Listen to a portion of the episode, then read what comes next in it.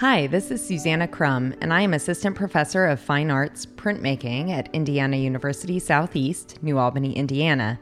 I'm also co founder of Calliope Arts Printmaking Studio and Gallery in Louisville, Kentucky. We are looking at Eric Heckel's White Horses from 1912. In this color woodcut, we see a dynamic black outline surrounding the forms of two horses and creating the shadows of trees as they blow in the wind and the silhouettes of three figures leading or observing the animals. A light blue road cuts the composition into diagonal halves. Eric Heckel was a founding member of Die Brücke, an artist group that was active in Dresden and Berlin from 1905 to 1913. An exclusive group of visual artists, Die Brücke meant the bridge, both in reference to connecting the past with the future and as a symbolic movement into the future for these artists. Eric Heckel met the other founding members in technical school in Germany, and together the members of this group created over 70 exhibitions in an intensive eight year period. Though they worked with a variety of media, printmaking processes like woodcut were a large part of their artwork, as well as the hand printed posters and pamphlets that they designed and distributed to announce their exhibitions and events. To be a member of Die Brücke Collective, artists had to agree not to show artwork on their own. Together, they saw their collaboration as a method to escape the structures of urban life, as well as the constraints of the art world at the time. They identified themselves as pre academic, without formal training, and showed their work in non traditional spaces as well as galleries, first showing work in a lamp factory and showroom, and working in a studio that had once been a butcher shop.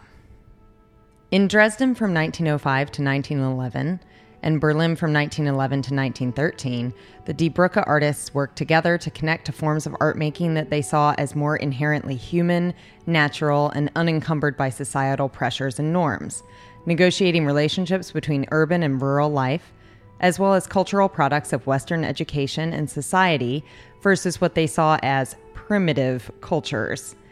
They visited ethnographic museums in both cities to view artifacts from the Americas, Africa, Asia, and the Pacific, which in many ways influenced their compositions and content.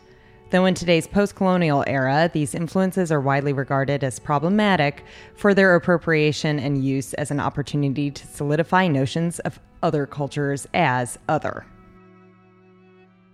Another important influence for Heckel and Die Brücke were places like the Worpswede Artist Colony, which was active in the 1880s and included literary and visual artists, including writers Thomas Mann and Rainer Maria Rilke. Artists and collectives like Worpswede spoke of the power of escaping to nature and the creative power that could be unleashed when one was away from the hustle and bustle of the city. In White Horses, we witness a moment in which humans are trying to control nature leading the horses through a windstorm on a dark day, perhaps just before nightfall. The figures themselves are either in silhouette or transparent, showing the background color of ground and sky through their bodies. The process of woodcut printmaking held a variety of meanings to the Brücke artists. First, they used the technique to connect to Germany's influential history of Renaissance era printmakers, such as Martin Schongauer and Albrecht Dürer, whose woodcuts and engravings advanced both the technical sophistication, intellectual scope, and distribution of graphic images in their time. Second, the medium of woodcut involves physically carving away material from a flat surface of wood, using a variety of gouges to create textures, forms, and shapes. The Die Brücke artists ushered in a new art movement, known as German Expressionism, by using woodcut as a direct, immediate, and emotive art medium, which held the gesture of the artist in its gouged marks. In White Horses, you can see a variety of use of carving techniques and directions, as well as the use of the carved line to both create and define form. Die Brücke artists like Eric Heckel treated printmaking as an art form equal to painting, in their power as unique works of art, which conjured German cultural history and recorded at times violent gouge marks of the artist. Heckel and Die Brücke had a significant influence on 20th century modernism, particularly due to a 1912 exhibition in Cologne, which drew an international audience and attention. We see this influence in the post war works of artists like Philip Guston and Lee Krasner, and in neo expressionist artists like Jean Michel Basquiat in the 1980s.